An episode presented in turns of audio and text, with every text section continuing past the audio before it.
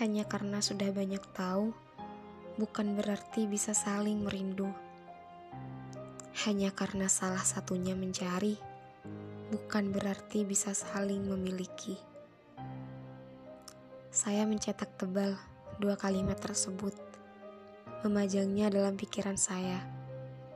Khawatir jika esok lusa, saya jadi lupa peran, jadi lupa kenyataan.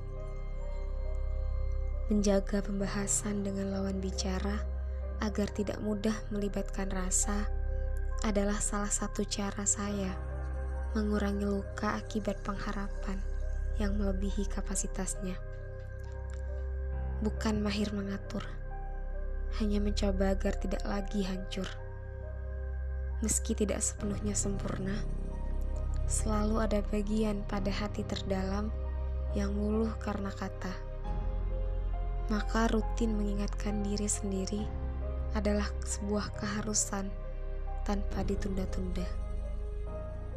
Karena sekali saja lalai, perasaan sudah dengan mudah dikuasai oleh pihak yang berniat pergi, pihak yang tak bertanggung jawab atas cerita yang belum usai, namun dipaksa selesai.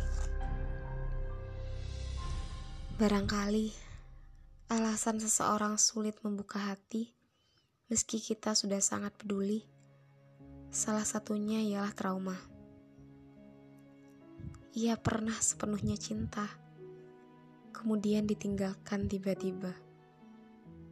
Pernah seutuhnya percaya, lalu dihianati di depan mata. Pernah berharap dan saling menyusun rencana. Namun salah satu pihak mengundurkan diri karena alasan yang tak seharusnya dijadikan alasan. Pergi karena bosan, karena perbedaan pendapat Memangnya persamaan bisa menjamin sebuah penyatuan?